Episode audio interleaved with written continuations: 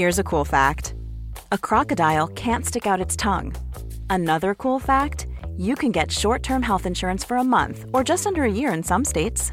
United Healthcare short term insurance plans are designed for people who are between jobs, coming off their parents' plan, or turning a side hustle into a full time gig. Underwritten by Golden Rule Insurance Company, they offer flexible, budget friendly coverage with access to a nationwide network of doctors and hospitals. Get more cool facts about United Healthcare short term plans at uh1.com. Hey, it's Danny Pellegrino from Everything Iconic. Ready to upgrade your style game without blowing your budget? Check out Quince. They've got all the good stuff shirts and polos, activewear, and fine leather goods, all at 50 to 80% less than other high end brands. And the best part? They're all about safe, ethical, and responsible manufacturing. Get that luxury vibe without the luxury price tag. Hit up quince.com slash upgrade for free shipping and 365 day returns on your next order. That's quince.com slash upgrade. This is it. The time has come. Saturday night's all right for fighting. Push him down. Get in the ring and go the distance with Fight Night with Adam Catterall and Gareth A. Davies You're better than that. on Talk Sport.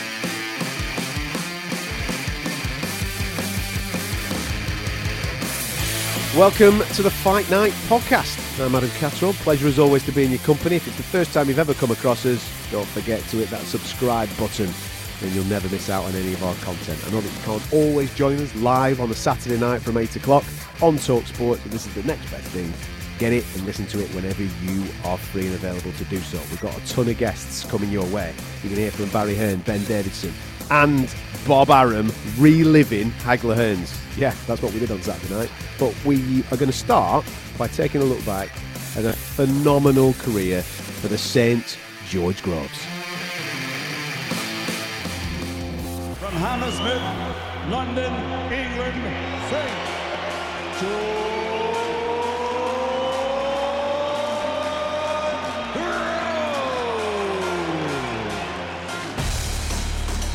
The accuracy, pinpoint from the Hammersmith fighter tonight. Good jab this from Groves. DeGale jogs after him. Groves might have uh, DeGale a bit hurt here. George Groves is really going for it here to body and to head. Oh, good right hand from Groves once again. Big moments here for Groves, and Chudinov's got to suck it up. He's not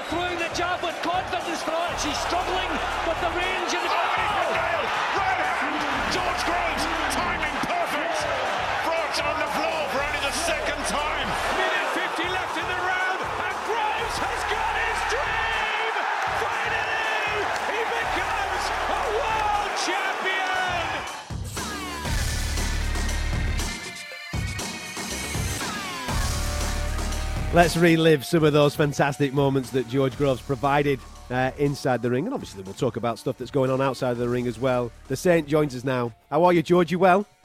Yeah, I'm well, thank you, guys. Yeah, thanks for having me on.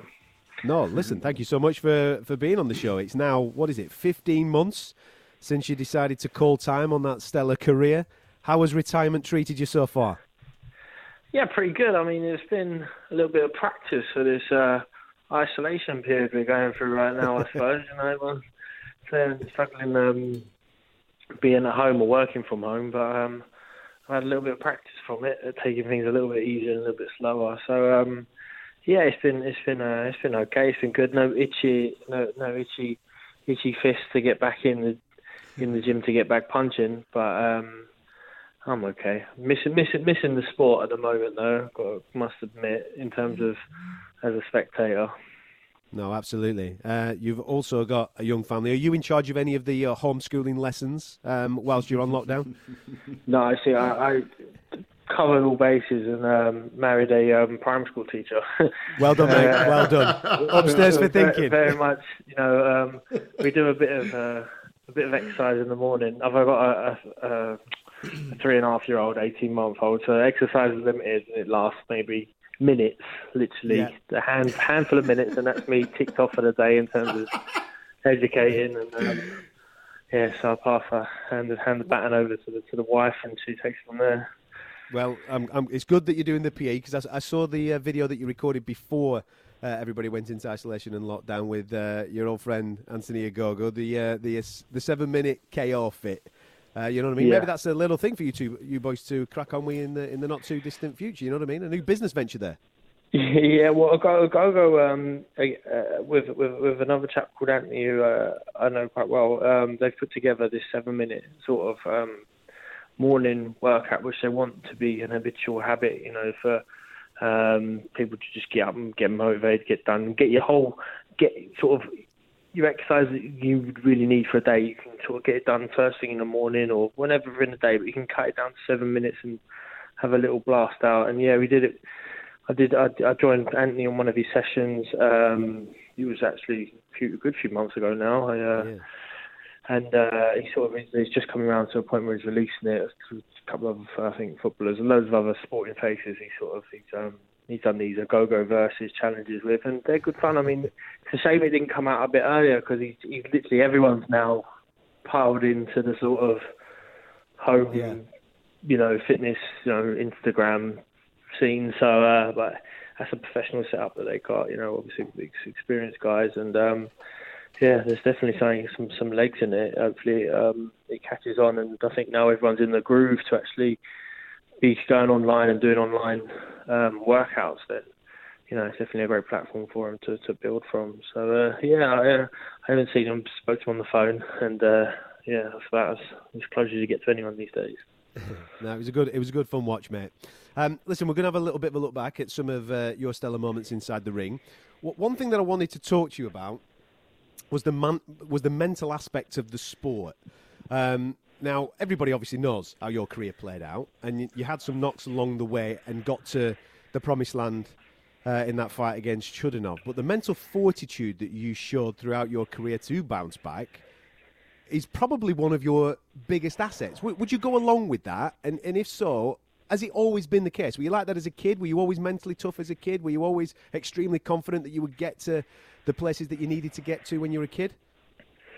Yeah, yeah, yeah. From from from the very get go, I um believed in myself. I mean, to the point where it's sort of an understatement. Of, you know, um, just thought it was all there for the taking. You just had to apply yourself. Um, you know, as a real young kid, I just thought, you know, I was I was talented enough and I was hardworking enough, you know, etc., etc., and that would always uh, finish on top and be the greatest of all time.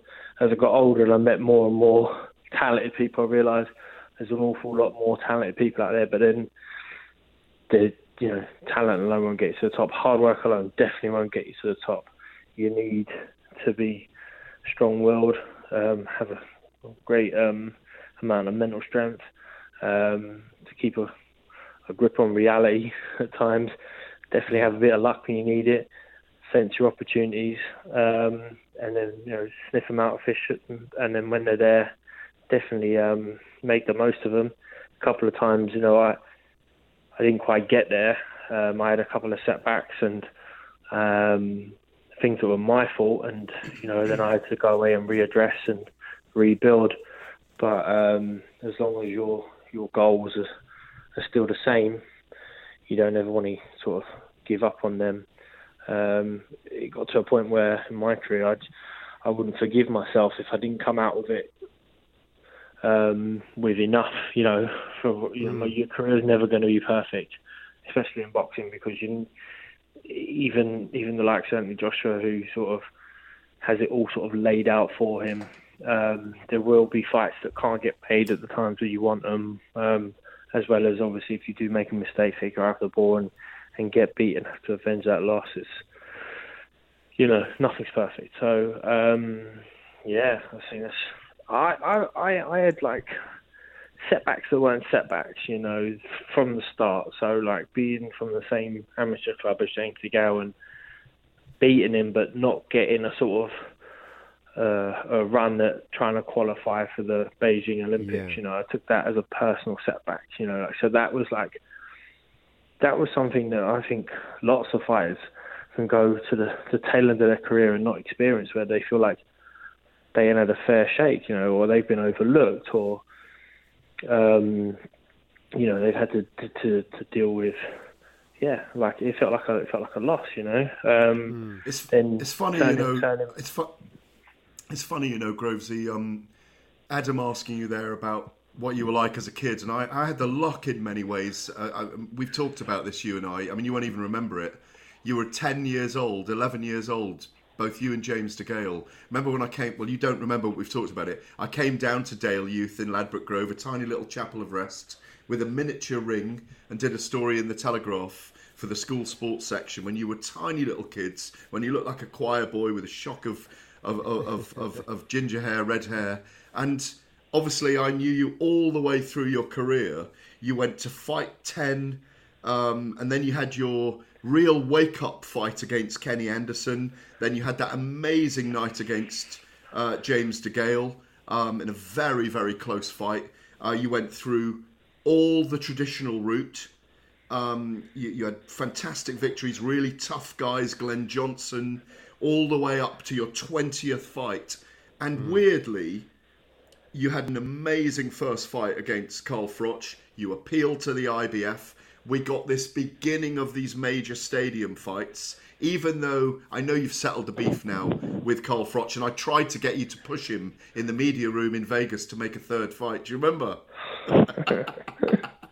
you you I, I knew you well enough to know that because that night that Adam mentions when you fought Fedor Chudinov, mm. when you got to the sixth round and you, you stopped him on his feet with an incredible barrage of punches, having not had your own way in the fight at Bramall Lane, when you walked down the aisle to the press conference that night, I could see something had lifted from you. And it was, you could just see it in your whole spirit, if you like. Do you remember?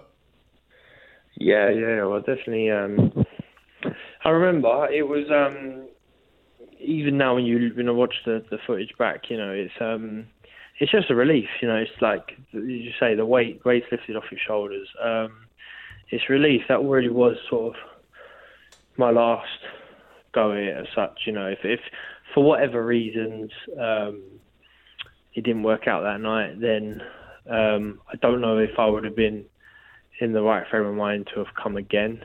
Um, Because you knew you could be a world champion. That was the point. You knew you had the set, the power, the skills, the the tenacity, the stamina. You'd put everything into it for twenty years. You know. Yeah, well, you know, like um, you come on, uh, you know, at the time especially, you come under it and you, you say these things and you get you come under a lot of stick as such, you know. But I've never been in a fight that I didn't think I, I, I could have won. You know, I, I finished up with four losses on my record. Um, I think on my day I would have beat every one of them. Um, I, I still think the same now. I would have thought the same then. It's just who I am, I suppose, as a person. I, I think it's a it's a good thing. It's a good way to think and feel. So losing, um, I used to take personally. I remember Steve Bunce saying to me, um, after I was hard, no one, no one seemed to lose as bad as you did, uh, and it wasn't so much as uh, it just I just took it so so badly, and um, I don't really mind that. You know, I think it's the best way best way to be, and never really wanted to accept accept a defeat.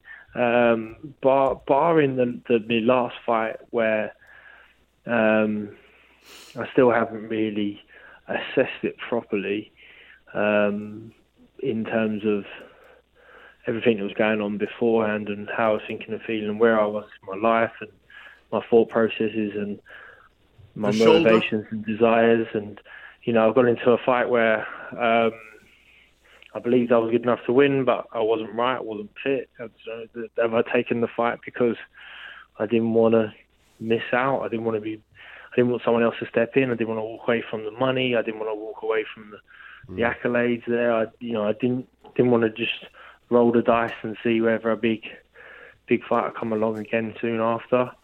Um, but yeah, other than that, you know, every every loss, you know, um, was was terrible. You know, it was was devastating. And uh, I think yeah, if I'd lost to to Chudinov on that fourth attempt, uh, that would have been my fourth loss, then it would have been really difficult to have sort of come back to back to the table, back to the rebuilding stage. You know, get you know, um, take that fall from grace as such. Um, which I did. Uh, I did, and I happily did it. I, you know, you bite on the gum shield. You, you take, you know, the bum money at times and stuff like that. Uh, just, just to get myself there, but um, I showed, you know, in my story in particular, you know, you, if you do have the talent, you do have the desire, um, and you're willing to put in the work, you, uh, you will get there. And then, you know, I, I, I, I left the sport happy. I genuinely did. You know, I had, I had no urge. People ask me all the time, do you want to?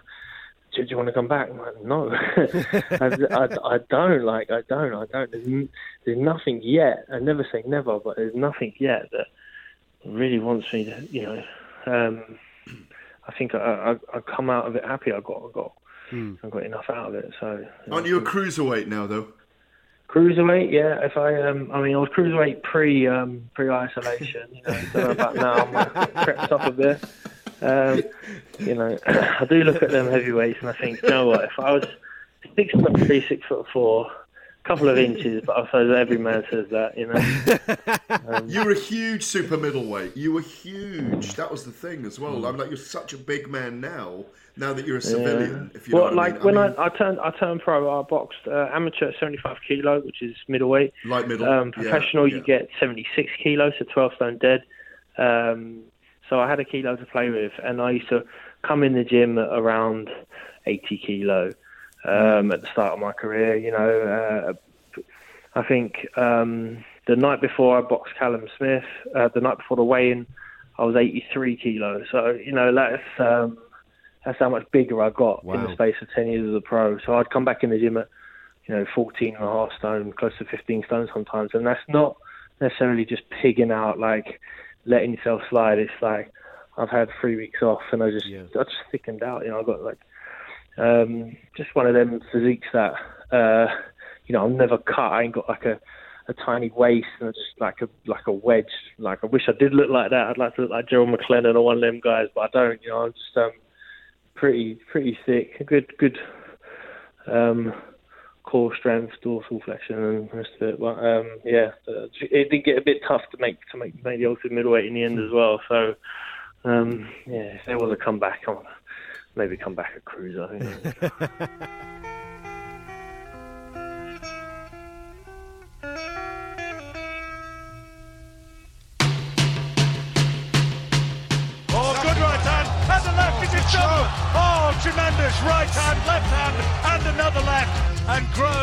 such a tremendous finisher when he gets the opportunity. George Groves, in less than two rounds, has finished Paul Smith's challenge. And Groves has got his dream!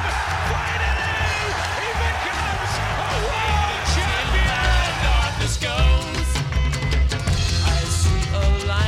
You listen to Fight Night on Talksport. I'm Adam Catterall. Gareth A. Davies with me. George Groves is our guest this week as we look back at his stellar career. George, there's a couple of questions coming here from uh, from a couple of fans, uh, so I'll, I'll throw them your way. First of all, um, as a as you look at your career now and the fights that you had professionally, this is which is your best performance? Um, hmm, uh, um, in terms of sticking to a game plan, I think the James DeGale um, fight was real intense. Still pretty early on in my career. It was the first time I ever had a strict game plan had to go out and follow, and I managed to do that. Um, so that was that was good for me. Um, the ones where you know not many went wrong, like punch perfect sort of thing, would have been. Paul Smith was over in two rounds. Um, uh, Noe Gonzalez, I boxed really well, which was my fight before fighting Froch. Um, the first fight, first fight with Froch. When I watch it back now, technically there's a lot of things that I could have done a lot better. But obviously I was working with a new team and a massive fight against a world class fighter, and loads of pressure on me, etc. And but that said, I you know I still boxed pretty well that night. Um, and yeah, I suppose to the Chudinov fight as well. Chudinov and, and the um, Eubank fight where I had to sort of bite down the gum shield with some. Both times had a bit of a serious injury to contend with. Um, albeit with Eubank, it was only in the last round, but still in a big pressure fight. Yeah. Loads on the line, world title fights. So um, yeah, they they were they were pretty good as well. But nothing really. I, I don't have an answer. Um, that I'd, uh, I'd You're a perfectionist, really. is what, you, what I think the answer is. That, there you go. Yeah, yeah, yeah. Well, you, you always always watch back and and um, you know I don't like getting hit at all. I don't like wasting a shot in particular. You know, like um, you said. I just think I don't waste shots, and then the punch stats come up, and I think these guys are winding me up. I've only got like 18% success rate on my jab, and I look at the guy's face, I ain't thrown a right hand yet, you know. So um, things like that used to get on my nerves. Um, that's, that's but even when I'm sometimes well Sunday mornings now, I go down to Dale Youth Amateur Club. I used to box at for forever, and um, take some of the lads on the pads now down there and teach them not to waste shots. You know, like just every make every shot count. Every shot should, you know, even at amateur level, you don't need to just go in there and let your hands go and waste shots, um, set traps, and you know, make the guys earn their money. One of the fights we haven't mentioned yet, George, uh, I was there in Las Vegas. It was on a Floyd Mayweather card. Was the Badou Jack fight, and um, obviously it came. I think it was uh, a, a year and a bit after uh, sorry, it was. I think it was. No, it was. Yeah, it was a year and a bit after the second Carl Froch fight. Mm. Obviously, at that point, um, interestingly, and I think it is an interesting point, you probably didn't need to work again after the second Carl Froch fight because it was enormous. You would have earned a staggering amount of money, life changing money. And yet you had to get up again. You fought Andrea Di Luisa, David Brophy, Martin Murray, Edward Gutknecht, he was a tough guy. Um, sorry, Christopher Rebrasse, I meant, sorry, and Dennis Douglin. And then you went to Vegas, and I remember distinctly you were so disappointed in your performance that night and the decision. Um, I remember getting into a blazing row with your agent because we didn't see you after the fight, but you were so disappointed.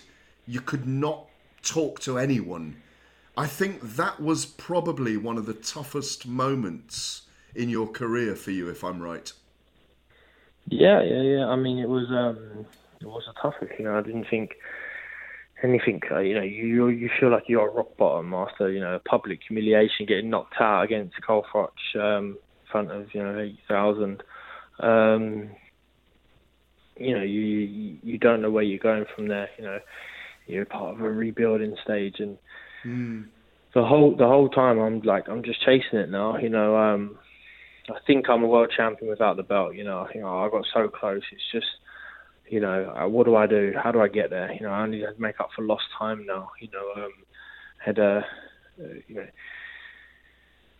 Uh, I had a, a, contract that was that was signed um, with the Sauerland brothers just before the rematch with Froch. That was, you know, it was a it was a big money contract, but it was all on the basis of being a world champion. So, mm. you know, those money and fight and incentives don't kick in to become world champion. So, you know, they worked really well for me and they got me into a management position with my first fight back. But at the same time, it was, you know, a fall from grace. It was, you know, headline a pay per view show, world title fight at Wembley Stadium, to down the, you know, to, across the road at Wembley Arena, um, European title fight.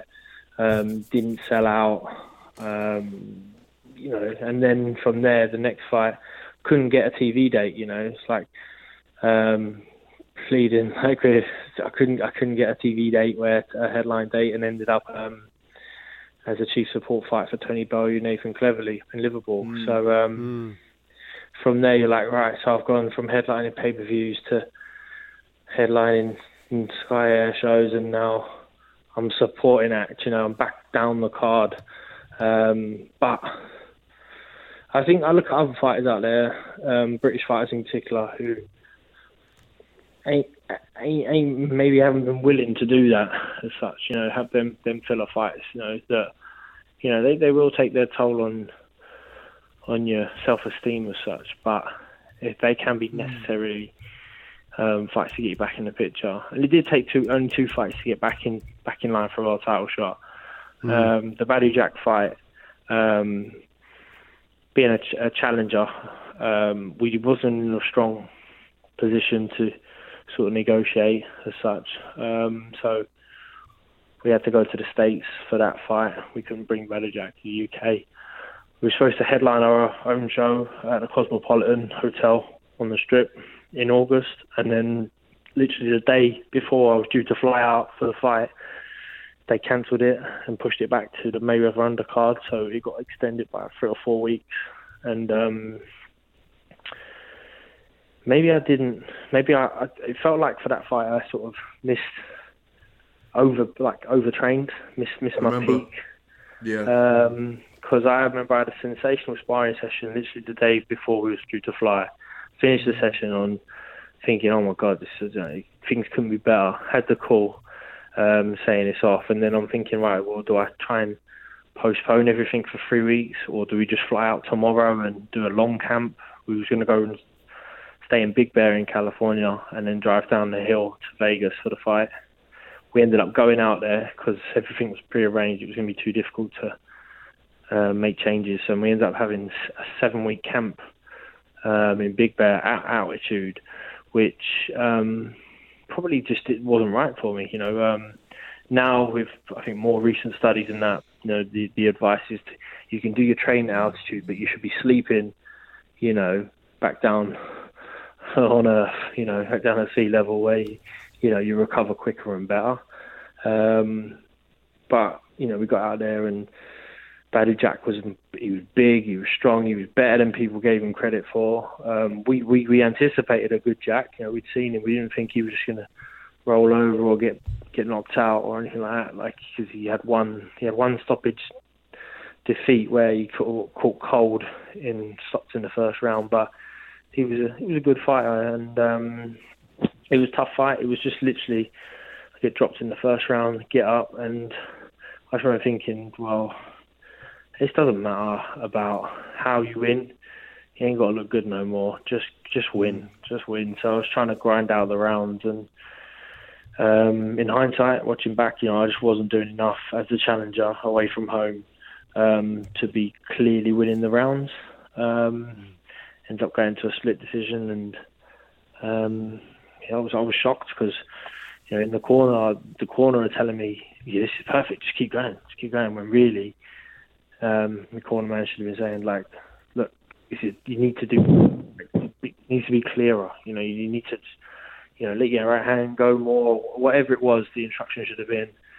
Um, it didn't come, and so there was frustration with them immediately, and then later on frustration with myself because it's it always you know the buck always um, falls with me at the end. It's, it's down it's down to me to go out and do the business.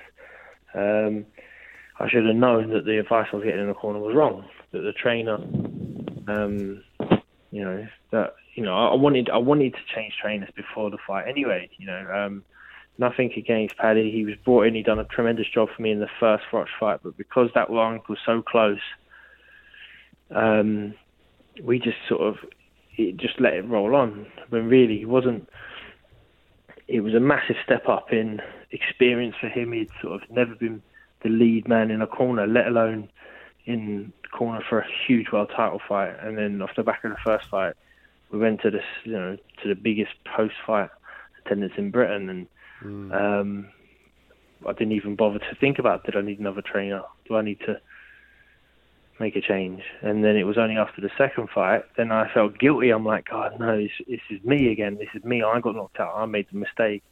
And then I had uh, the Rebrasse fight, the Douglin fight, and both them fights I felt like this ain't me no more. I need to make a change, but I was too scared to make that change because the last time I changed training before a world title fight, I'd been beaten, and then people were saying that was the reason. So um, I stuck with Paddy. We had the the fight in, against Badou Jack. Got the, got it wrong. My fault. You know, I should have um, should have been braver maybe, or should have been um, stronger willed to make the change. But maybe not. You know, maybe not. Maybe that wouldn't have worked out. So. Know, that was um, your path, though. You know, that was your path. Hindsight's a wonderful thing. That was your path, and it got you there in the end. We we got to the Chudinov fight. You you had your hand raised, and you became world champion. The journey is a sensational journey. Just before, obviously, we, we let you get on with your evening, uh, George. I started this talking about mental fortitude and how mentally strong you are to obviously come back from, like you just mentioned there, the defeat to Card, the defeat to Barry Jack, to pick yourself up again and, and to continue with your career. But I just want to talk about the Eddie Gutknecht fight, if I may. I just want to know how that affected you because of everything that happened to Eddie after that particular fight, that w- that would have had some type of effect on you because, um, uh, uh, as you not just as a fighter but as a man. Because of the head injury. Well, yeah, you know, like um, so it, it come along at a period in my life where I had setbacks as such. You know, like I'd, I'd had three big big world title fight losses, and you know, I was on the rebuilding phase, and I'd just beaten Martin Murray for, which was now another world title eliminator, and we were just trying to negotiate to get my challenge for the WBA world title over the line.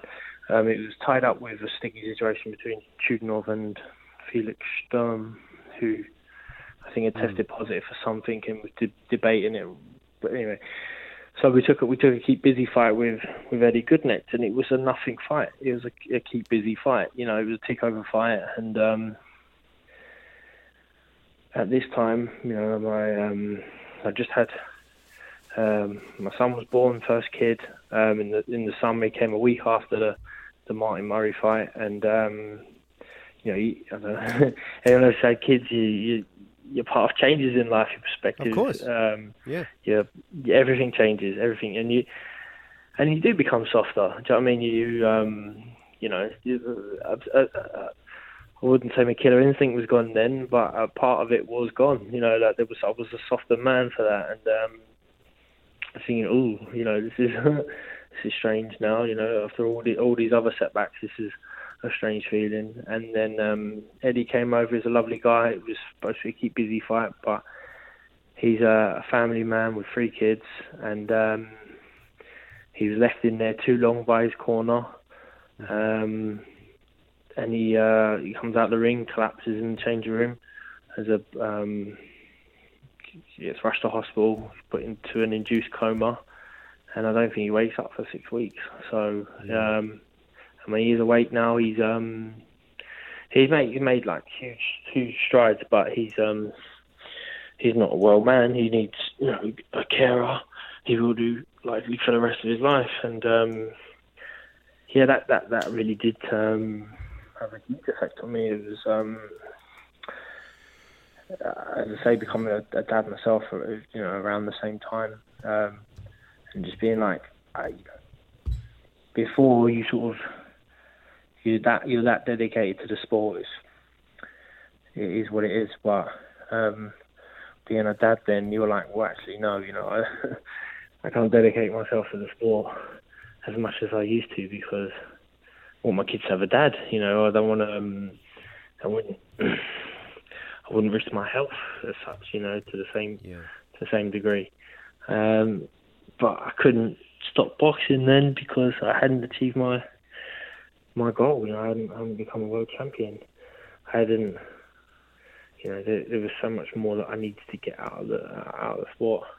Fortunately, the next fight is is Chudinov, and um, I had to make that count. Really had to make that count because, yeah, I don't think there would have been much more left. You know, um, the money, you know, the money for the Chudinov fight. It was a, it was on the undercard of Kell Brook, you know, I was challenging. I had to pay over the top to get home advantage, so there wasn't a huge amount of money in, involved in it. And um, but my promoters, um, the Sauerland Brothers, had um, negotiated me as well as my own team into um, the World Boxing Super Series. So you win this and you go in as a world champion. You go in as the number one seed, and then you are you are in front of some life changing money. You know, this is um, like mega mega money, you know, and this is paper like as in in terms of pay per view money, whether you sell a pay per view or not, these are all guarantees. I didn't have to um, drum up the business as such. This was my gift. This was Yeah. a gift that um, for the first time in the career that I was going to get. So um, had to make it count and uh, And had to get there. You know, it was great motivation for me because I didn't know what I would be able to to conjure up, whether I'd be able to fight on after becoming a world champion. Would that be it? You know, would earning money be enough? Would fighting for another belt be enough? Fighting rivals or nemesis or like, would that be enough? But um, I love the idea of this tournament where, you know, when I signed into it, I was the first midweight to sign in. They'd already announced the cruiserweight um, list, it had four world champions in it, and um, I think eight unbeaten fighters, or something ridiculous like that, something close to it. So I was thinking this would be the same. This will be a, it's all going to be over in 12 months, and you're really going to build something special from this. Mm. And um, so that was great. That was perfect for me. Broken jaw aside, at the end of the Chudinov fight, I was a bit, a bit to worry about, but um, we knew if we get that fit and healthy, then um, mm. 12 months, three fights, head down, training hard, and um, leave the sport on, um, yeah, on my terms. And you did, and you did, and you left it at uh, a young age with all your faculties, young family to take care of. Obviously, you've just mentioned there in that conversation that you're nipping down to Dale Youth and still taking kids on the pads. You're doing loads in the media, mate. World's your oyster. You can do whatever you want now, can't you? What it, what what is next for uh, George Groves? Is it are you going to look into training maybe, or doing something with the young ones, or is it media that you that that, that is the path now for you? Yeah, I, I do like I do like uh, the media side of stuff. is um, it's quite cool. It's nice to, to give an opinion every now and again. I usually go against the grain, which is uh, I'm not sure if it is valuable or not. It's valuable at the time, and then sometimes if you go a bit too far, your phone don't ring for a little while after. You know? um, so uh, no, but I, I I've always been um, tried to give an, an, an honest account, and um, think sometimes it comes up right, sometimes it don't. But I think hopefully people do appreciate it. Um, I like to keep people on, people people guessing. You know, that's what I think the sport's missing a little bit right now is is the personalities and someone trying to break through and do something a little different. You know, um, it was easier for me because I never actually was able to side side up with a main force. You know, when I turned pro, Frank Warren was the the lead promoter in the UK, and he'd signed up James DeGale, so I went with, with David Haye, you know, and then yeah. when Eddie Hearn sort of came on the scene, you know, Froch tied in with him, so I had to go with, you know, the Sauerlands and such, you know, and so I always had to carve out my own route and get my own sort of 15 minutes or such if need be, and the way to do that was to try and be a little bit, a little bit different and think of something that, um, a little bit left field.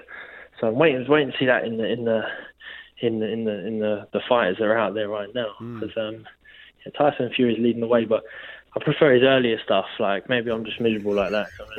no, he's like brilliant his, now, like, George. Like Come his, on, he's brilliant now. You know, he's brilliant now. The um, yeah, but as he got a bit older, is is in terms of the the showmanship, is it as good as you know Batman and Robin at the press conferences and? It's not a Rubik's you know, cube, George. It's not a Rubik's cube, mate. I'm telling you. No, yeah, no, no. That was that was just the tip of the iceberg. I mean, if I if I did manage to beat beat beat Froch way back when and was sitting in the driver's seat and was miserable and old, like by the time I did get to the top, you know, we would have seen a couple more tricks.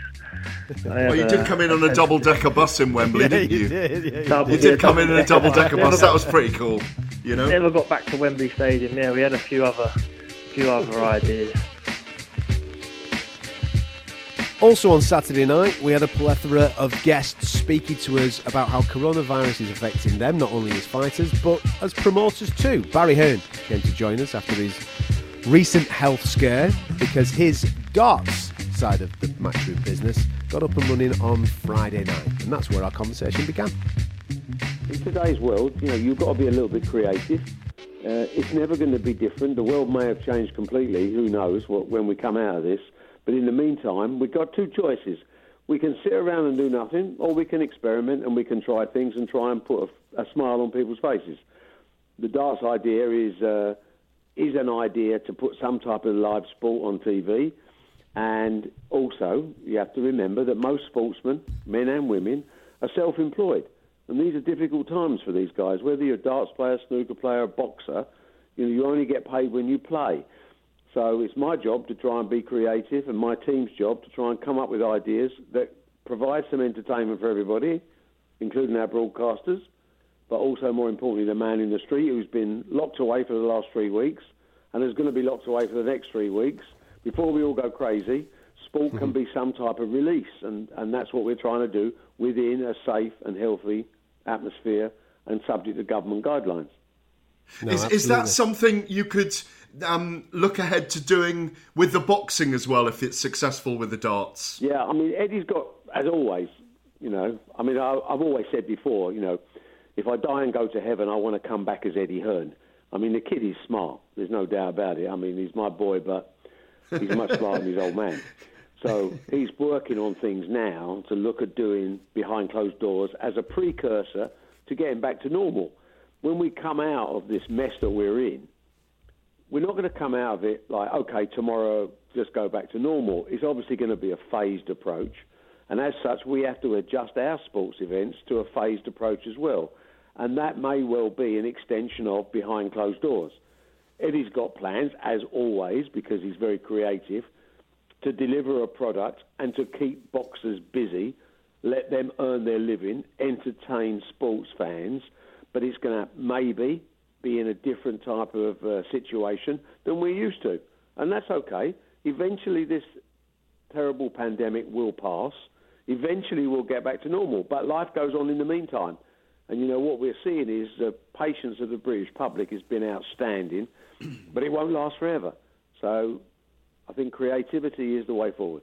With uh, with regard to what we were talking about in the first section, if and I want your genuine view on this, and I know that you'll be honest about it. Tyson Fury and Anthony Joshua meet next year for the undisputed world title if they both come through their fights, and if Kubrat Pulev and Deontay Wilder don't take step aside, and that doesn't happen first, which is a possibility in this scenario, because we know that the way that boxing works, and if we're, we're out too long, there may be the call, and you guys may all get together and decide this.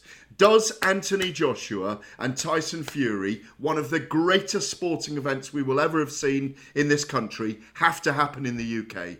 The question about big fights is actually because we've been starved of sport at the moment, when it does get back to normal, there's going to be a whole host of people wanting to work. This is actually good news for boxing fans because the bigger fights will get airtime, the tick over fights will get ignored. So we will be seeing big showdowns far sooner, probably, than we would have done in the normal situation of this crazy boxing world, Gareth, where, you know, I'm going to fight him and him and then I'll fight him. That's all going to be fast tracked because of the demand on airtime when it gets back to normal. Fortunately, I think you have Anthony Joshua is very keen to fight Tyson Fury. He's a professional sportsman. If he can't get Fury, he will fight Pulev. Fury's supposed to fight Wilder. I'm hearing, and you may know more, Wilder has some issues and he has an injury. We don't know the certainty of the date of that fight in an uncertain world. There is a chance that that, might, that fight might be fast tracked into this year, but we'll have to wait and see. But I'm quite certain that with the demand on airtime, when you get a volume of sports events across every type of sport suddenly saying we're okay to be televised, only the bigger fights will get people's attention, and that leads me to believe that we have a better chance of seeing Joshua Fury quicker than we might have thought. Do you think, for the greater good of the sport, that we should get that fight first, Barry? You see, it's people like you talk about the greater good of the sport, isn't it? Because you're a nice man, you're a traditionalist, you're a Corinthian, you're a boxing anorak. Let me tell you what sport is about, especially heavyweight division. It's about money. Mm-hmm. It's about money. There is no one goes to bed saying, I have done something for the greater good of the sport. And you're naive if you think it's anything different. Fury Joshua is a huge fight that provides a legacy for the families of both boxers. In a dangerous sport like boxing, the financial side is paramount. You know, only a fool says, I will take a dangerous fight for less money than an easy fight. Of course, because they're human beings, Gareth. Mm. They both want the fight for legacy, partially. For money, certainly. So, saying that obviously, I know this. I've been involved long enough. Boxing is a business. It's a sport, but it's a business. And as you know, and I know, at heavyweight level, it's really about business, especially with the roller, the, the, the momentum, the roll on we've got at the moment. Generically, how has boxing been affected monetarily by this virus, then, Barry? Well, like like everything else, all sport has been affected by this virus because it's an event based business when there are no events. And in a way, it's beneficial in as far as it makes us realise how lucky we have been, how spoiled we have been with our choice of big events, and how much we miss sport. So that's quite good. But going forward, there are going to be other complications. People are going to be more reticent to travel to Mm. attend major events for fear of virus. There is going to be obviously an ongoing government control over social distancing. So it's not an easy situation. Some countries will be different to other countries, but at the moment we have effectively an international lockdown on travel. We have a restriction on using doctors and ambulances. It really couldn't be more complicated. So all we have to do really is sit tight, do what we can do, operate within government guidelines at every single level, make sure health and safety is paramount for boxers, officials, fans, and then be ready. Be ready when the green light shows. I spoke to Joshua the other day, and he's really intelligent boy, sits down, thinks about it, and said, look, if we are on freeze for a year, it's not the end of anyone's world. Let's bring everything down into the reality of the situation, and sport is secondary to the health of the nation. One of the reasons why you um, had to go into hospital last week, you were telling me you you were, you were overdoing the workouts. Um, how is Barry Morris William Hearn dealing with being locked up in captivity? I've had a very active life.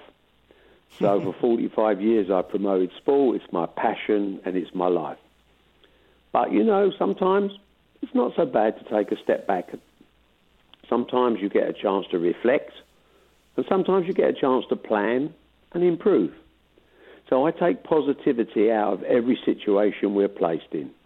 This is a negative. I'm an event company that does 650 event days per year globally, and suddenly I'm an event company with no events. Okay. I've always run a very good business. I'm I'm fairly smart. I have reserves. I have enough to be able to say to my people, you will all be paid a salary for as long as this lasts. You will not suffer one inch. And I will create funds for my players where I can to help them through difficult times.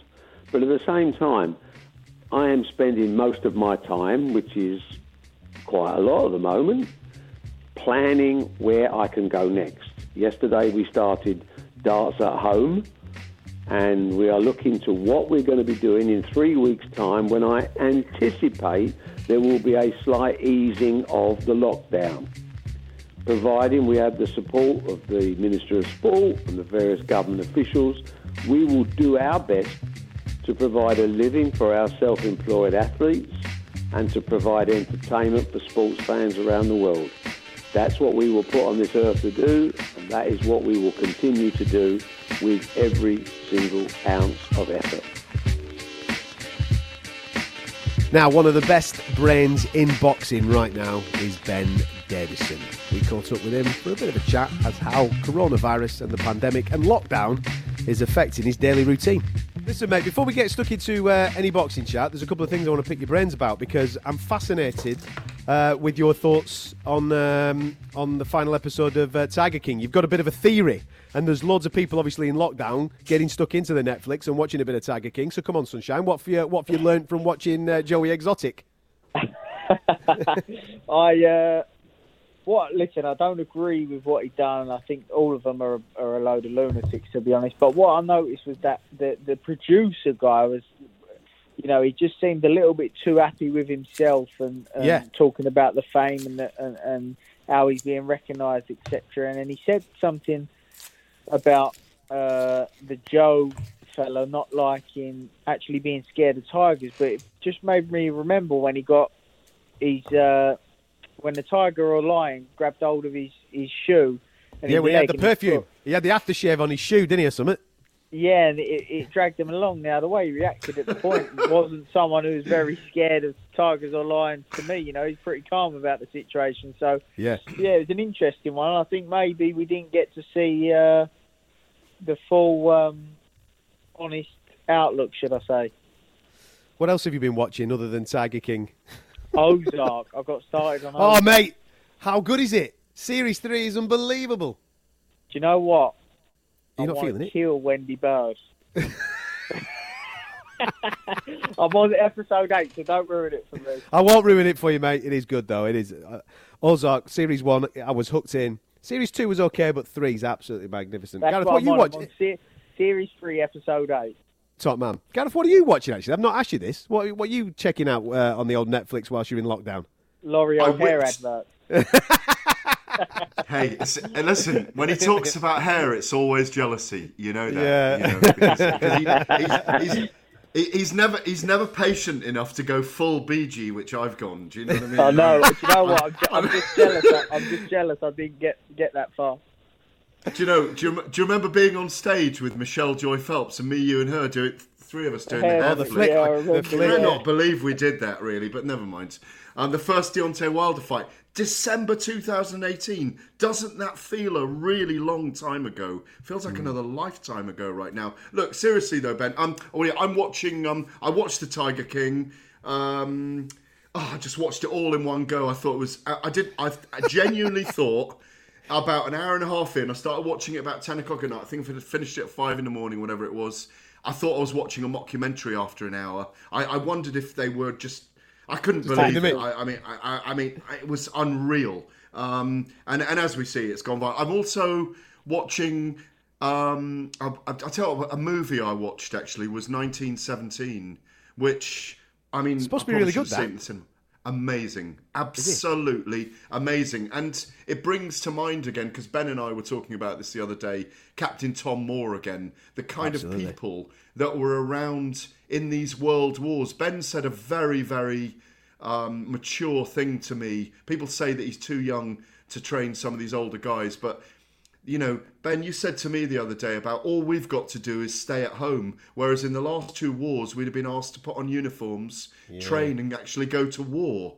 Um, and, yeah, and you that's got to think about it. They went to war for, for five, six years, and we've just got to stay home for, for five, six weeks, really, you know, maybe a couple more weeks more. But when you put it into perspective, you know, it's a bit embarrassing that we're complaining about it, to be honest.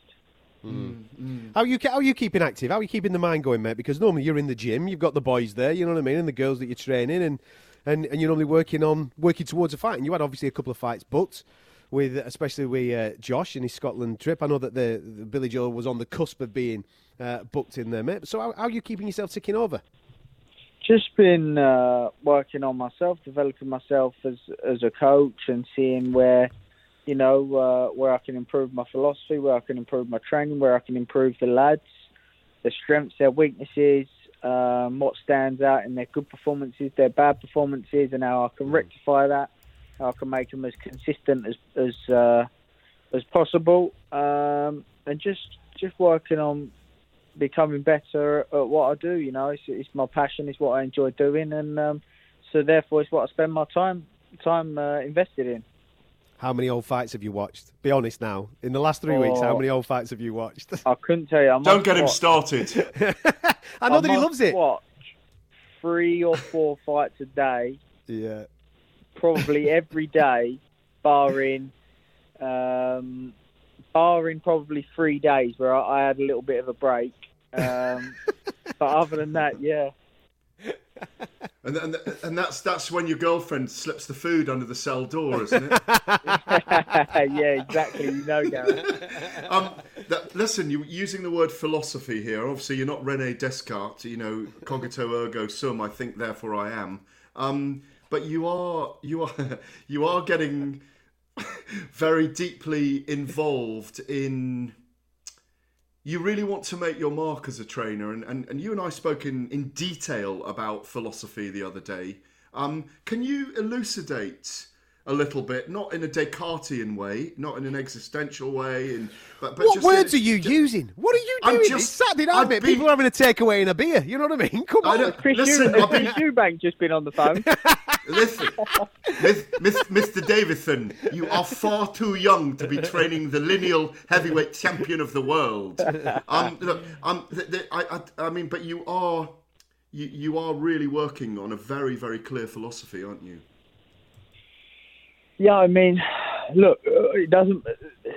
I- I had a discussion with somebody earlier, and we was talking about coaches and how you can. Some people will perceive one coach as a good coach, perceive somebody else as a as a bad coach, and sometimes, you know, a fighter can have success with one coach and not not success with another coach. It doesn't mean that the other coach isn't good. Sometimes styles gel. Sometimes they gel as uh, as a person. Um, so I'm not saying that, that I'm right, everybody else is wrong. But my sort of the way I sort of look at things is almost. So if I said to you, name the five best jabbers in boxing. Now each one of those people would probably deliver that jab in terms of technique in a different way. If I said to you, name three of the best left hookers that you know in, in boxing history, each of them would probably deliver that left hook in terms of technique in a different way. So therefore, it's not. Of course, there's you can correct people's technique and and adjust things to make make things better. But the big part of it for me is what really makes the difference because there's thousands of fighters out there that know how to throw every single shot in the book. So for me, what it really boils down to the difference between a good fighter, an average fighter, and then the great fighters is what they do before and after the punches, that their brain, their IQ, that's what Mm. stands out. How they set those shots up, what they're doing, um, and their non-punching activity really is what makes the difference between, for me anyway, and my philosophy. I just feel like it's a big part of coaching, which isn't really um, spent much time on. You know. The funny thing is, Ben, I, I, I know I'm name dropping tonight. The next name drop from me, sorry, I'm spending to pick it up, is um is the um is uh, Sun Tzu and the Art of War, which you and I spoke about the other day, where you you're working on your your generalship, your armies, how you create your battles, because you study the art of war. This fifth century Chinese. Uh, um, general who was brilliant, and many fighters and many great trainers have studied his work as well, haven't they? Yeah, of course, you know, and it was it, funny enough you mentioned that it was something that Tyson read going into. Um, it was something that Tyson read going into the first Wilder fight, and Yes. me and Tyson, mine and Tyson's discussions going into the second Wilder fight was based upon again um, some of the work from Sun Tzu. So yes, uh, you know, it's interesting that you mentioned that, and um, It's, It's deep, definitely this show, Ben. It's a deep show. It's a deep show. deep show, deep show. It's highbrow, mate. That's why we've got you on. That's why we got. That's why you're here, pal.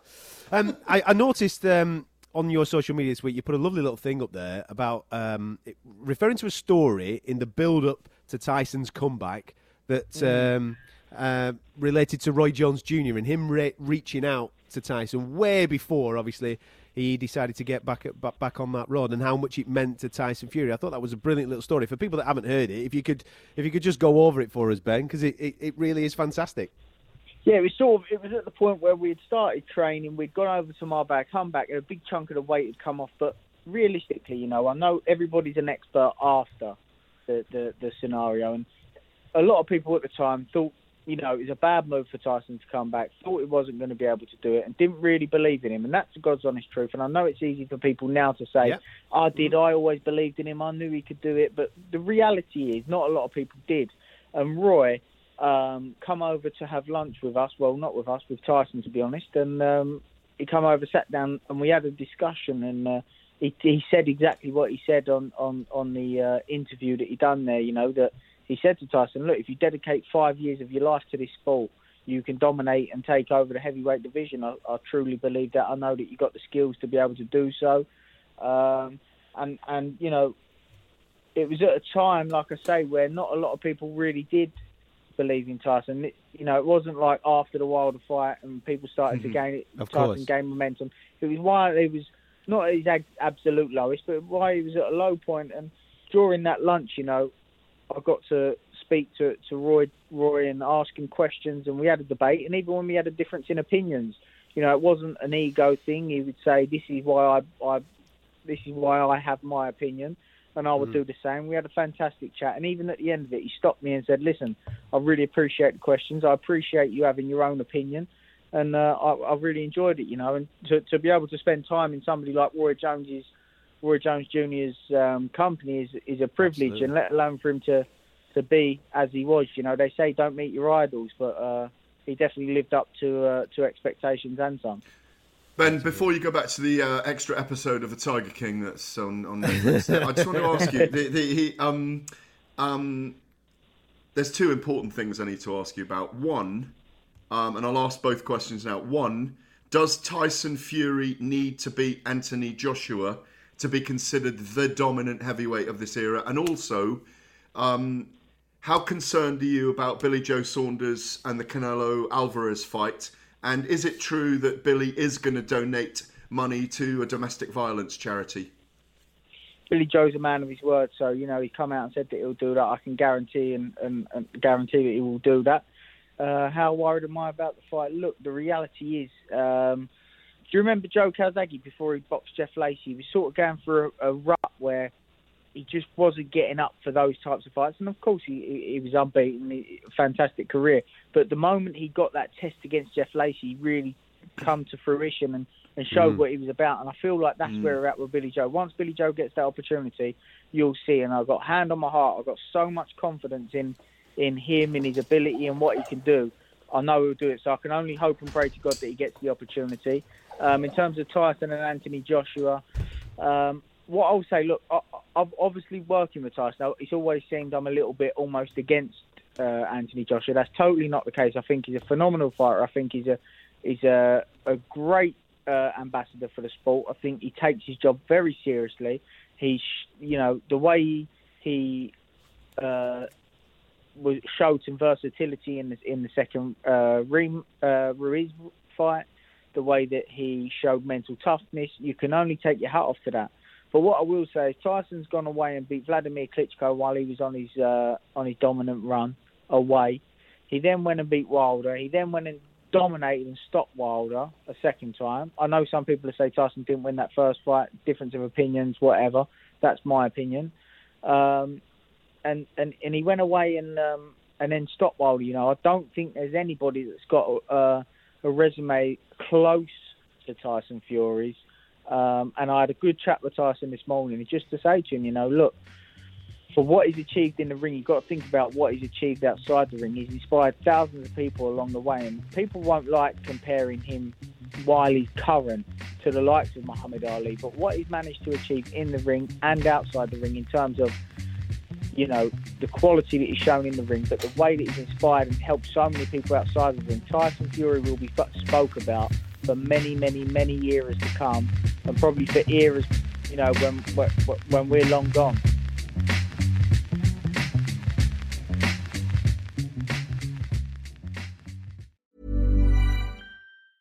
Hey, it's Danny Pellegrino from Everything Iconic.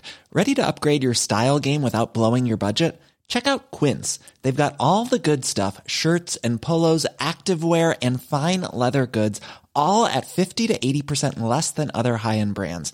And the best part? They're all about safe, ethical, and responsible manufacturing. Get that luxury vibe without the luxury price tag. Hit up quince.com slash upgrade for free shipping and 365 day returns on your next order. That's quince.com slash upgrade. Cool fact a crocodile can't stick out its tongue. Also, you can get health insurance for a month or just under a year in some states. United Healthcare short term insurance plans, underwritten by Golden Rule Insurance Company, offer flexible, budget friendly coverage for you. Learn more at uh1.com. Hey there, it's Michelle Norris. I'm host of a podcast called Your Mama's Kitchen. When I travel, I'm usually looking for a way to find a taste of home when I'm not at home. And one of the things I love to do when I am at home is entertain. And Airbnb allows me to do that. When I was in California recently, I rented a house that had a great kitchen. And when we were sitting around the table, we we're all thinking, we're in someone else's house. Someone could be in all of our homes as well. If you have a home, but you're not always at home, you have an Airbnb. Your home might be worth more than you think. Find out how much at airbnb.com/slash host.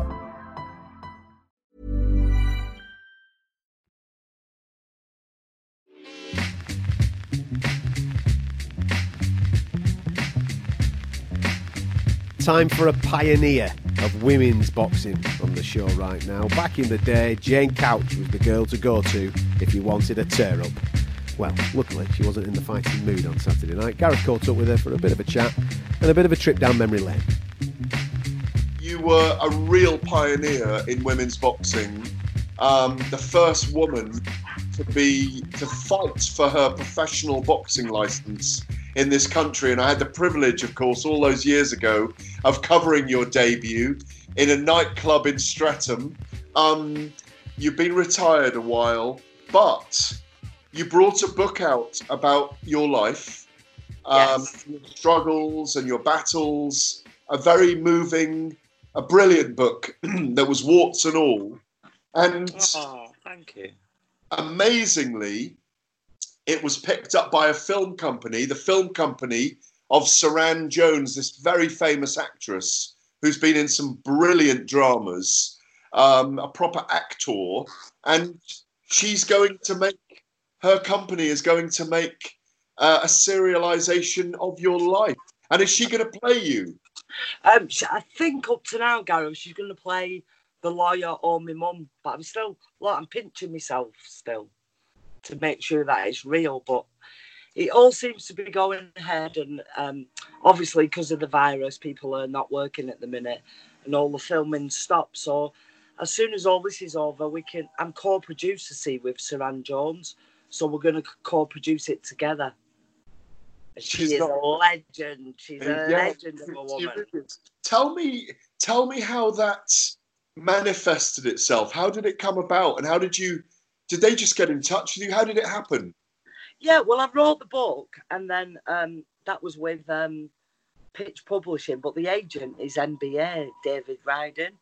And then David called me to say that uh, Suranne Jones had read the book and she loved it, and she wanted to do a dramatize what what is it dramatization of it, and um, and it looks like it's going to be picked up by a, a national TV, could be the BBC or ITV. Um, and it's going to be a six part drama on i think there was more um with the struggle you know with the court case you know we had the two female lawyers and myself and then we had bernard buckley and nipper read from the boxing board and i think that's what why they picked it up because the arguments in them days was because women have periods it makes them unstable and i think because that was um, Suranne's team is an all-female team, and they they couldn't believe how sexist that the boxing board were, and how they really didn't want women's boxing. So I think that's what persuaded you know the courtroom battle with the boxing board. But it, you know, like you said, I've had a colourful life anyway, so it's going to make for good viewing, just like it makes for good reading. It's over twenty years ago that you won that battle. What do you recall from those times now? Yeah, I mean, it's a long time ago, Gareth. You sort of move on with your life, don't you? And and then, I, I mean, I look back and I sometimes think, oh, what was I thinking to even do that? But then I do believe if I hadn't have done it, that there'd be no girls boxing now because you you was around at the time of the court case and it was quite horrendous. The the board just didn't want women, and maybe yeah, they have changed, and maybe you know things are getting better. But I just think the court case, the the amount of money it costs to take the court, I just don't think any promoters would have been willing to put it up these days. Mm. And they wouldn't, wouldn't have wanted to upset the boxing board of control, which it didn't really matter for me. I didn't realise by upsetting the boxing board of control that I was going to be frozen out of boxing in this country. But I didn't realise that and I didn't care. At that time, I didn't care. All I wanted to do was fight. I didn't care about anybody else, just wanted to fight and get my licence. And I knew once I got the licence, things eventually would get better, but not until I retired. I had a great interview with a very young boxer, 22 year old Ellie Scotney, the other day, who's Oh, working yeah, in being. making some great moves, isn't she? I'm watching She her, is. She looks, she looks good. Yeah, and she she was about to make her debut a couple of weeks ago, just before the lockdown on the matchroom card. But she said to me when I interviewed her that everybody talks about, um, you know, um, Katie Taylor and Claressa Shields and Nicola Adams, but you've got to look back to Jane Couch. She was one of the real pathfinders in our sport because you had to go through deep frustrations. You knew you were a fighter; it was just in you, um, because you were a flip the switch fighter. I mean, I was at many of your fights, and you you, you really were the Blackpool brawler, weren't you? You know, Yeah, I just I just fight anybody. I didn't, you know, I just wanted to fight. It didn't matter whether I won, lost, or drew. It didn't matter. I just wanted to fight and and make it right and make it right for people in this country to be able to fight women in this country, especially when you see young girls like Ellie and Ch- Chantelle Cameron, and you know they're all in the twenties and they've got such a massive career ahead of them, and and now hopefully you know things will they're still struggling. The girls are still struggling now, and they're still not on the same path as the men. But hopefully, things will they'll get the three minute rounds, and they'll get you know better sponsorship, and and people are getting behind the girls now. There's still a lot of people against it, but then that's always going to be the same, isn't it? I wasn't alone in in following you because a lot of us who were involved in the boxing industry at the time, I'm talking late 90s, early 2000s in particular, we could see that you were a born fighter and you were you, you, you were prepared to but you've had almost a bigger fight outside the ring Yeah. than you the ring, you know? Yeah, the biggest fight was outside the ring because, as well, I was only 23, 24 when I first started. And then as the court case got near, it was such a big. I mean, but every national newspaper and every TV station was outside the courtroom. So for a young girl who'd never done an interview and never been in front of a camera, to, to be facing that sort of media, I was I was a bit overwhelmed by it. But Sarah and Dinah, the lawyers, got me through it, and you know they spoke to the press on a lot of occasions. But they they got berated too. You know they got called lesbians and and all sorts of horrible stuff um, by the media. But but there was a there was a group of boxing journalists, yourself included, Kevin Fran- Kevin Francis from the start, yeah, yeah. Terry Dooley. You know, you're all the old school type, and and even though it was getting like bad press, you always stood by me and was always at the fights, and you could see what I was trying to do, but it just wasn't the right time to do it. I'd never thought I would hear you say overwhelming. Um, yeah, it was overwhelming. I didn't think anything overwhelmed you. Um, when you look back, you fought some of the greats as well. Remember, when you look back on your career, what are the fights that really stand out for you? Um, I think the, the first one was um, Sandra Geiger when I first ever won the world title in Denmark, and then after that Jamie Clampitt that was a big one, and uh, Lucia Rijker when I fought on the same bill as uh, Lennox Lewis Vitaly Klitschko, and that was a great advert for women's boxing because although I lost the points decision, like Lucia had stopped everybody else before me and she was a, an amazing, amazing fighter. And something that she had was power that women don't have. Lucia had the power to take everybody out. And she, she was trained by Freddie Roach, Emmanuel Stewart. She was sparring with little Mexicans in the gym and, and beating them up, you know. So that was an amazing time to be able to fight her. And um, and another one was when I fought Dishong in um, in New Orleans and where Angelo Dundee done the corner with Matthew Saad Muhammad.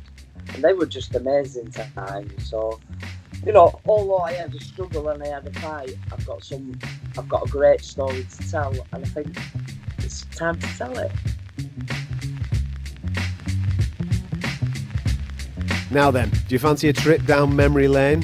35 years ago, Hagler Hearns gave us the best eight minutes of all our lives. The man that promoted that fight was Bob Arum, and he came to join us for a chat.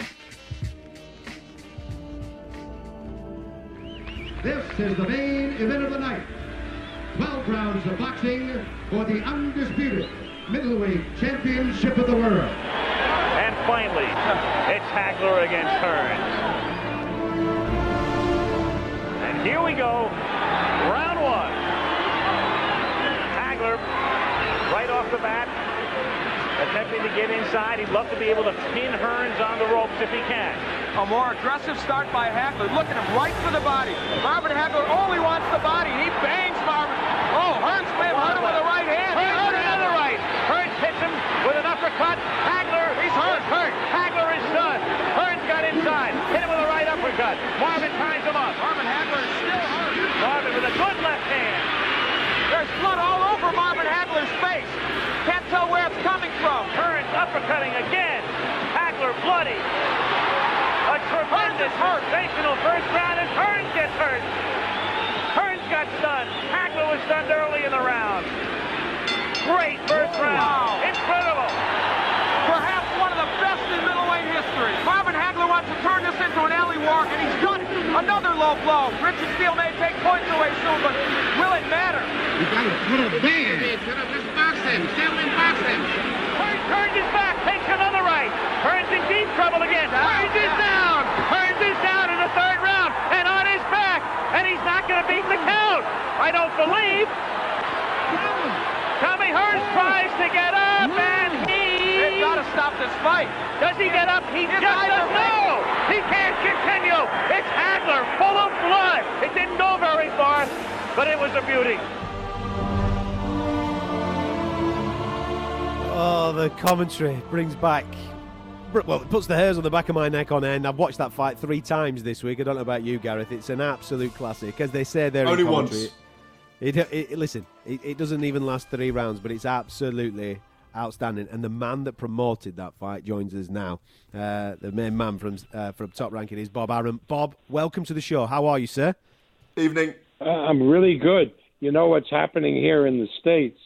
ESPN is doing 11 hours uh, on its number one channel uh, of classic boxing, which uh, includes the Hagler Hearns fight. Uh, people have been calling me all day. Uh, they had uh, De La Hoya and Trinidad. I always thought De La Hoya won that fight. Uh, they gave it to Trinidad. Uh, People who are now seeing it sort of agreeing that Oscar won that fight, even though he didn't get the decision. I've watched uh, De La Hoya and Chavez. Uh, wow. Uh, yeah, and these uh, they're trending now on Twitter. Uh, these fights, uh, uh, people talking about them. I, we think they're going to get ratings better than they have uh, uh, on uh, boxing matches. They've had uh, Fury fights on uh, week before. Uh, ESPN is doing a great service to the fans here in the states, and it's great for boxing because as more and more people watch these classic fights, they realize what a great sport uh, boxing is, and uh, because they go back in an era uh, where the only combat sport was boxing, uh, Yeah. people realize uh, how great uh, boxing uh, was and is. And when we resume uh, live fights, as we hope to do in June, uh, we're going to have more and more fans. Unfortunately, we're not. When we resume, we're not going to be able to do it with audiences, but we're now making uh, the necessary arrangements uh, to do live boxing uh, with uh, uh, out spectators.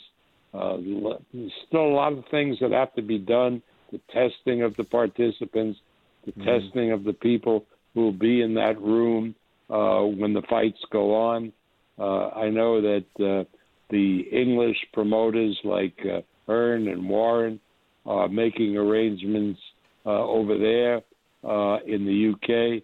Uh, so boxing, hopefully, will be back in some form or another uh, in uh, uh, June. Do you think, July Bob? Do you think, latest. Bob? Do you think the UFC will be back before you? No, the UFC should be back at the same time, but only if they do it in a non-Trump way. You see, what what what uh, Dana White did was try to schedule it on an Indian casino without the safeguards that are necessary, and California shut it down uh, by going to ESPN, which then put pressure on Dana White uh, to not do the event. Now, if Dana White uh, puts on events with the same safeguards that we're going to have in boxing, by all means, there'll be UFC events without audiences. But he can't be a cowboy. The point is, this is serious business, and we have to adhere to regulatory standards. This pandemic is serious, and we all want to do live events, but we have to do it in a safe and sane way. And if Dana White takes his time and adheres to those standards, which the various commissions like Nevada and California and Texas will be put into place, and the British Board of Boxing Control will, uh, adhering to the uh, government standards, uh, then yes, we'll have live boxing back and live UFC back, uh, but without audiences, at least for a few months. Bob, just we want to take you on a, a little bit of a trip down memory lane to uh, Hagler Hearns 35 years ago. You were obviously the promoter uh, of that fantastic clash. Just one question from me before we obviously get into the build up to the fight. It happened on a Monday evening. What's the story behind that? Well, remember, this is back in an era where the fights were shown uh, in the United States and I think also in the United Kingdom uh, we didn't have pay per view then. We didn't have uh, the, the ability uh, to do uh, fights on pay per view that required satellites, which would come in uh, later, domestic satellites. So the, the fights were shown on closed circuit television, which meant arenas and theaters. And Monday nights uh, were uh, uh, and Tuesday nights. Some of these fights were on Tuesday night.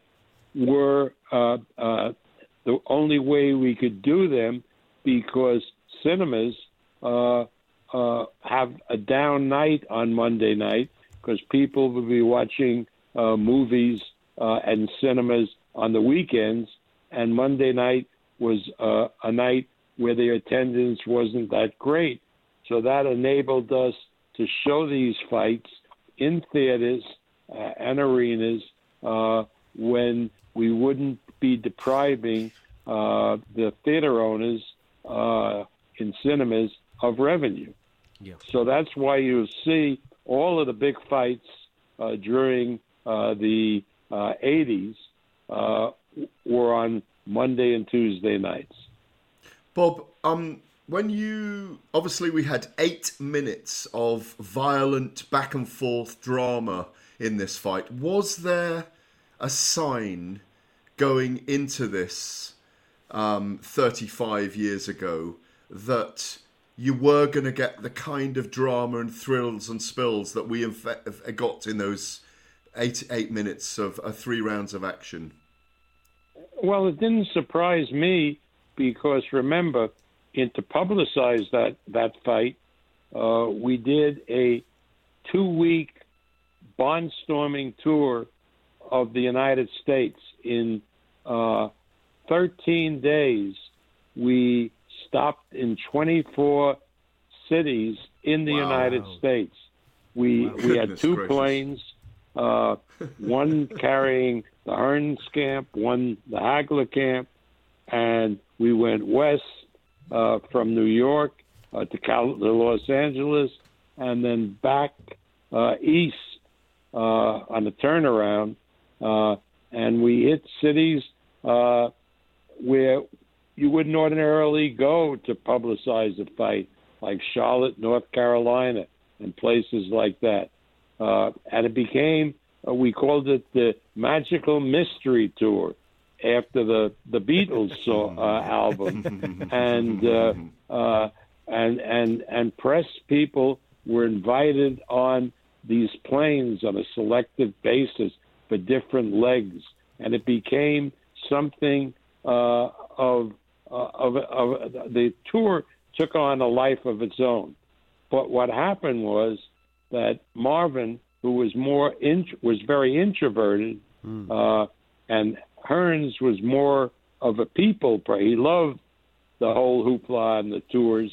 Uh, Hearns started getting on Hagler's nerves, and I remember in St. Louis, which is one of the stops, uh, at uh, the uh, restaurant owned by Stan Musial, a great baseball player, one of the greatest. Uh, uh, Hagler got so incensed for a reason that escaped me of what Hearns has said that he jumped over uh, the dais and started going at Hearns, and we barely were able to stop it. So by the time of the fight, these two guys had built up such animosity, true animosity uh, towards each other, uh, that I knew that when they got in the ring, they would forget about boxing and feeling out each other, and they jo- go after each other with the attitude, "MF, I'm not going to take a step back. I'm just going to whack you out," and, and that's what happened. And Tommy, who had a right hand, you talk about Wilder's right hand weapon. Uh, Tommy had a right hand that was probably even better than than Wilder's. And 30 uh, knockouts you and saw 32 in that fights going first into that. round Yeah. where he hit Hagler with his best punch, and Hagler, like a bull, was stunned for a second, and and came right back.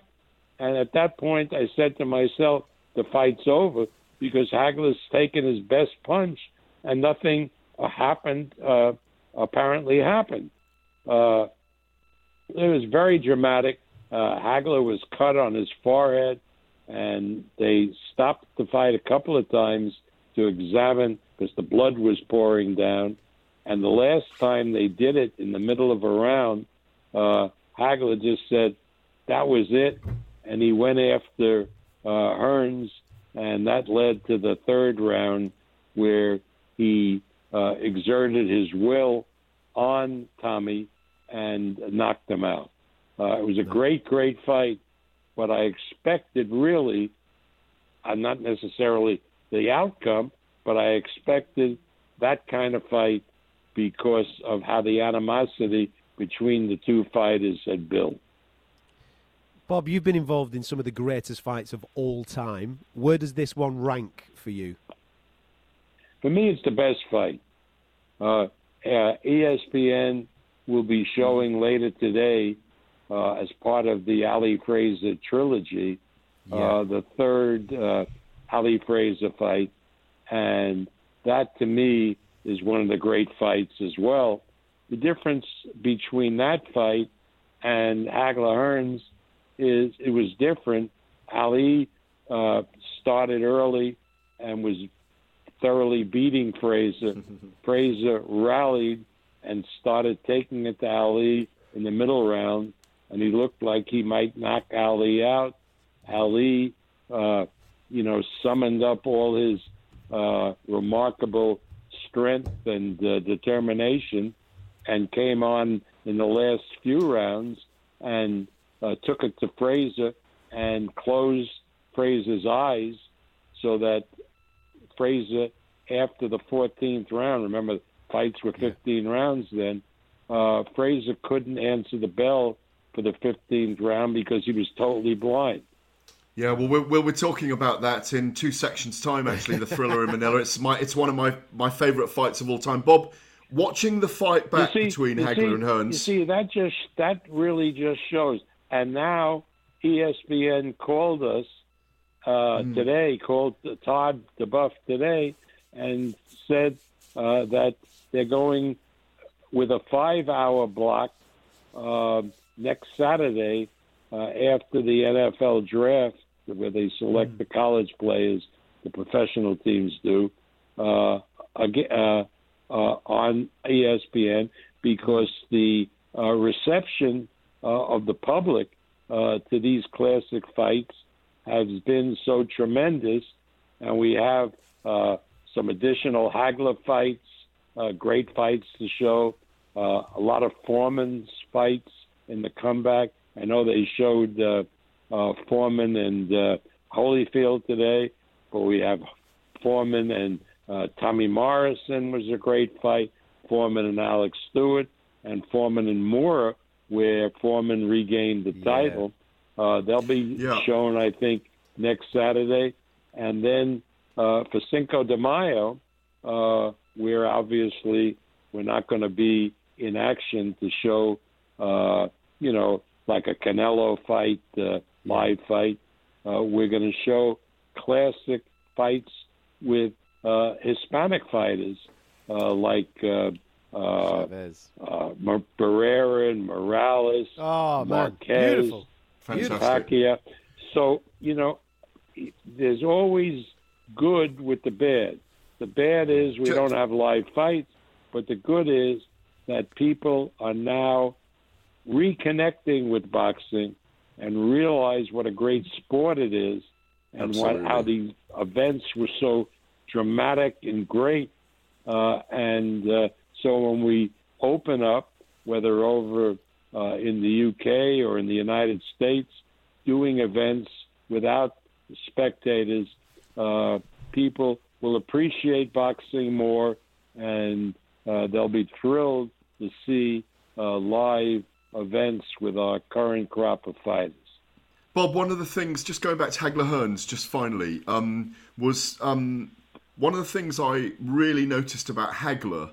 Um, obviously, everyone sees him as a bull of a fighter, um, and I met him in his 50s, and he was still an incredible physical specimen. We went to Morocco on, on a charity uh, uh, uh, project. Uh, more of that later. But the the the the thing watching the fight back, where he was so brilliant, and we see it from a lot of fighters today, he switched. Uh, he was switch hitting very early in the fight, and and that's what bamboozled uh, Hearns early. Even though Hagler No, I don't somebody. think he bamboozled her. These were two guys who were fighting in a alley in back of a pub uh, because they didn't like each other. That's what it was. There was no real strategy with either of them in this fight. They were just bombs away. Sticking with the theme of nostalgia, myself and Gareth every single week pick a fight for you to go and watch on YouTube throughout the course of the week before we obviously get back on the radio next weekend. I've gone a little bit left field. He's gone with a classic. Enjoy these. Don't take credit away from Herrera. Oh. He outsmarted me in Big running. right hand. Big right hand by Provodnikov. And Bradley is uh, not going to be charged with a knockdown. Movements keeping Bradley out of trouble here. But now he gets rocked again by right hand.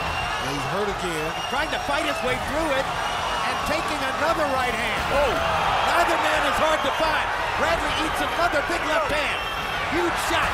Oh, good shot. Good uppercut by Bradley. Follows up with a right hand. Oh. Here comes Provodnikov again, and he caught Bradley with that right hand. Oh. Another right hand, and another right hand. You don't need to be trained Look like this. Look at this. Look at this. He might have opened up that eyelid, which you saw was He so did swollen. a lot, and, and Freddie's concerned that, that that blood is really starting to spurt out of the eye, and Provodnikov is hurt, but still throwing bombs like that one. Oh, Big left hook by Provodnikov. He got him again. Bradley almost went down. Somehow stayed up. A right hand by Provodnikov. one shot could put him down here and out. There's a right hand that lands again. He might. That's a knockdown. Desert Storm. Timothy Bradley. It's uh, for you to get stuck into this week is the 2013 Fight of the Year, according to Ring Magazine. Ruslan Provodnikov taking on Timothy Bradley. There's a little bit of a story to this because it, the fight before it for Timothy Bradley was that fight against Manny Pacquiao. Um, and a lot of people off the back of it would have deemed it one of boxing's worst decisions. He got his hand raised over Manny Pacquiao. A lot of people, obviously, including myself, and I'm sure Gareth is the same, thought Manny Pacquiao won that particular fight. So the fight was set up with Provodnikov as a bit of a confidence booster, really, for Timothy Bradley. But Provodnikov was having none of it. He turned up and absolutely threw the kitchen sink, early doors in particular, uh, Timothy Bradley. Bradley won quite a lot of those uh, middle rounds, I'd say from around about four, round four through to around about round eight, round nine. He, he I think he quite comfortably won those rounds. But then mm. Provodnikov just put it on him again at the back end of the fight and had him down in the final round. The drama at the end of the fight was absolutely sensational. And I've got to be honest, I, I mean, the score when the scorecards came in, I actually thought Provodnikov had done enough work early doors because he had him in real trouble, and most certainly at the back end of the fight to maybe have his hand raised. So two controversial decisions back to back, one that, uh, uh, and both of which Timothy Bradley got his hand raised. Gareth.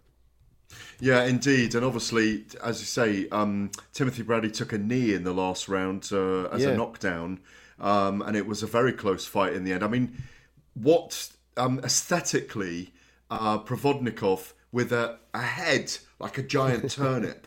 I mean, he's the last person you want to go to, the last person you want to go toe to toe with in a war because he was so tough.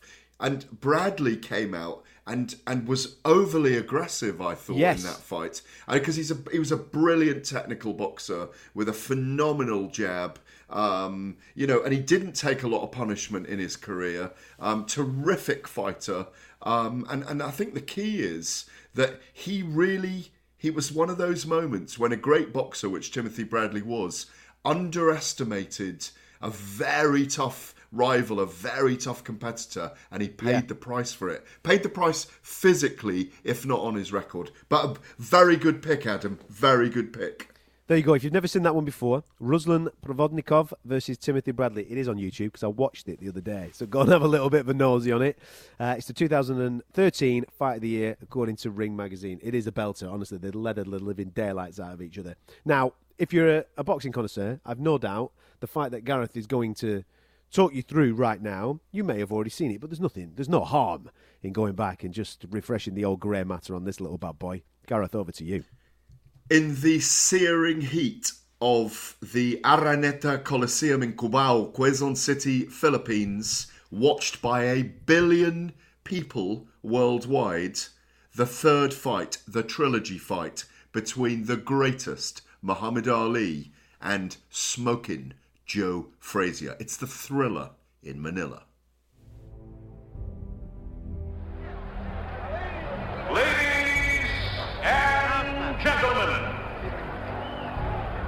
The government and people of the Republic of the Philippines, in cooperation with Don King Productions Incorporated, proudly present The Thriller in Manila.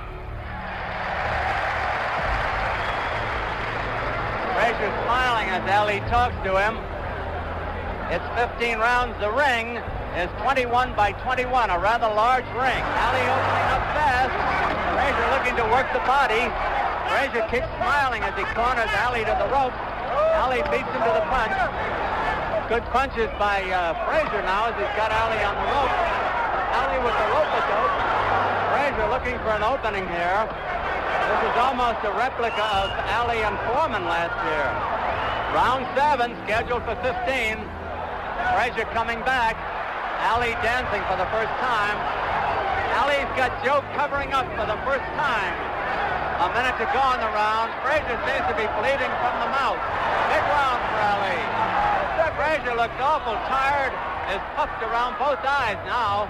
Ali has gone out for a knockout, I think, in this round. Whether he gets it or not is something else.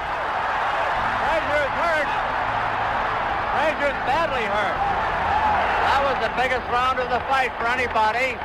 Frazier was within a punch or two of going down. The doctor comes up and looks at Frazier. I think it's going to be over. It's all over. Well, what do you think now? What's the future? Foreman against George Foreman. fight the winner? That's right. And then I want to retire. This is too painful. It's too much work. Okay. Might have a heart attack or something. All I want to get up while I'm on top. Well, Adam, um, we heard the beautiful dulcet tones of Muhammad Ali before his uh, illness, of course. Um, just there, 40, what is it, 45 years ago It was the trilogy fight between these two extraordinary fighters and men. Um, as I say, watched by a billion people worldwide, 500,000 on pay per view uh, on HBO, the very first pay per views in those days. It was an extraordinary contest. We talked about Hagler Hearns on the show tonight. This was 14 rounds of that in the yeah. searing heat of the Philippines. It was promoted by Bob Arum, by the way, because I've spoken to Bob about this fight. I have watched this fight probably, and I'm being genuine here, probably eight or nine times. It's uh, it's exhausting just to watch on television. The two men uh, look out on their feet most of the time, but they are slugging away at each other. Um, of course, it was called the Thrilla in Manila because uh, of Ali's famous line, "It's going to be a killer and a thriller and a chiller when I get that gorilla in Manila." Um, And it, he, he he promoted the fight brilliantly. And Jerry Izenberg, one of the great American sports writers, once gave me an interview saying this wasn't a trilogy fight for the world title. It was for the championship of each other. Ali won it, stopping Frazier in the 14th round. Yeah. Um, well, he was pulled out by Eddie Futch, one of the great, yeah, yeah. great trainers in his corner. Both eyes were closed. Um, Ali said, I thought I was close to death during the fight. Um, they gave everything. This was the slow version of Ali. He wasn't a dancing Ali anymore. He used rope a dope that he'd learnt against George Foreman in, in the Rumble in the Jungle the year before, um, where he'd regained the world title at the age of 32. Um, it was just one of those extraordinary battles where they both gave everything they had. And remember, those were 15 round fights in those days. It was an extraordinary event, an extraordinary time in the history of the heavyweight division. And, you know, it's one it's one of those fights that that you can't forget. It's it's just as I say, you just watch watch it. You just see that they go at each other round after round after round. It's extraordinary that they had it that much in them uh, to to be able to give so much in such an incredible contest. The fascinating thing for me, knowing what we know now and how heavyweights have developed now and how big they are and how much they weigh now, when you look back at that and you're looking at guys, I mean, what was Ali, six three, and you've got Frazier just shy of six foot, wasn't he? Um, they were both weighing in sub two two five. Man, Yeah. they were so good. They were so so good back then, and obviously now, you know, physically guys have developed. They're getting heavier. They're getting bigger. Six foot six guys, six foot seven guys, six foot nine guys weighing in over 260, 270 pounds. It's a different game now. But back then, they were a little bit more nimble on the feet. And I tell you something, they went at it for 14 rounds. It was absolutely Well, outrageous. Well, well, Ben, ben Davison, very quickly. Ben Davison was talking about the best hookers in history. Joe Frazier used to throw three left hooks in a row, literally flying left hooks. Um, and, you know, he was 5'11 and a half, 215 pounds for that fight. It's hmm. extraordinary. I mean, it, that's not a big man. He's shorter than you and I. It's, it's just extraordinary what he achieved. So there you go. Get stuck into those two this week, and of course the Hagler Hearns fight that we mentioned a little earlier on with Bob Arum. And you can't go far wrong this week. If you've any fights that you want to recommend to us that you want mentioning on the radio, just tweet us at Adam Catterall at Gareth A Davies DT, and we'll give them a mention on next week's show. Speaking of next week's show, you can come and join us live from 8 o'clock on Talk Sport. But if that isn't a thing that you can do, maybe you zoom in your mates and having a pub quiz whilst you're in lockdown, then make sure you subscribe to the podcast. All you got to do is hit the button on iTunes or go to the Talksport website for an Android feed. If you can write us a nice review as well on iTunes, it helps us with the visibility, so therefore more people can see what we're getting up to and they'll never miss out on any of our content. I'll catch you next week.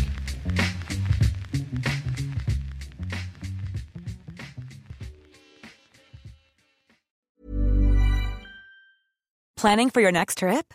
Elevate your travel style with Quince. Quince has all the jet setting essentials you'll want for your next getaway, like European linen, premium luggage options, buttery soft Italian leather bags, and so much more. And is all priced at 50 to 80% less than similar brands. Plus, Quince only works with factories that use safe and ethical manufacturing practices. Pack your bags with high-quality essentials you'll be wearing for vacations to come with Quince. Go to quince.com slash pack for free shipping and 365-day returns. My business used to be weighed down by the complexities of in person payments. Then, Tap to Pay on iPhone and Stripe came along and changed everything. With Tap to Pay on iPhone and Stripe, I streamlined my payment process effortlessly. Now I can accept in person, contactless payments right from my iPhone. No extra hardware required. What's truly remarkable is how I can cater to all of my customers' payment preferences.